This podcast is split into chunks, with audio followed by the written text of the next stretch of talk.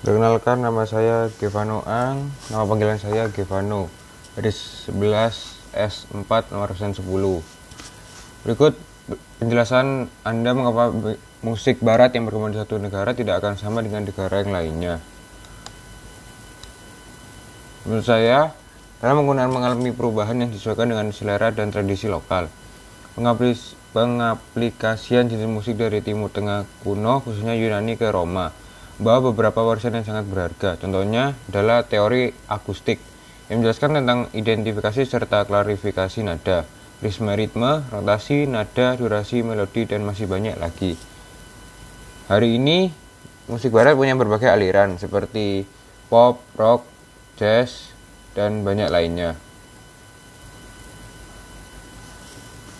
Uh, karena selera dari masyarakat di suatu negara berbeda, yang selera dari negara lain, sehingga membuat musik barat yang berkembang di setiap negara berbeda-beda.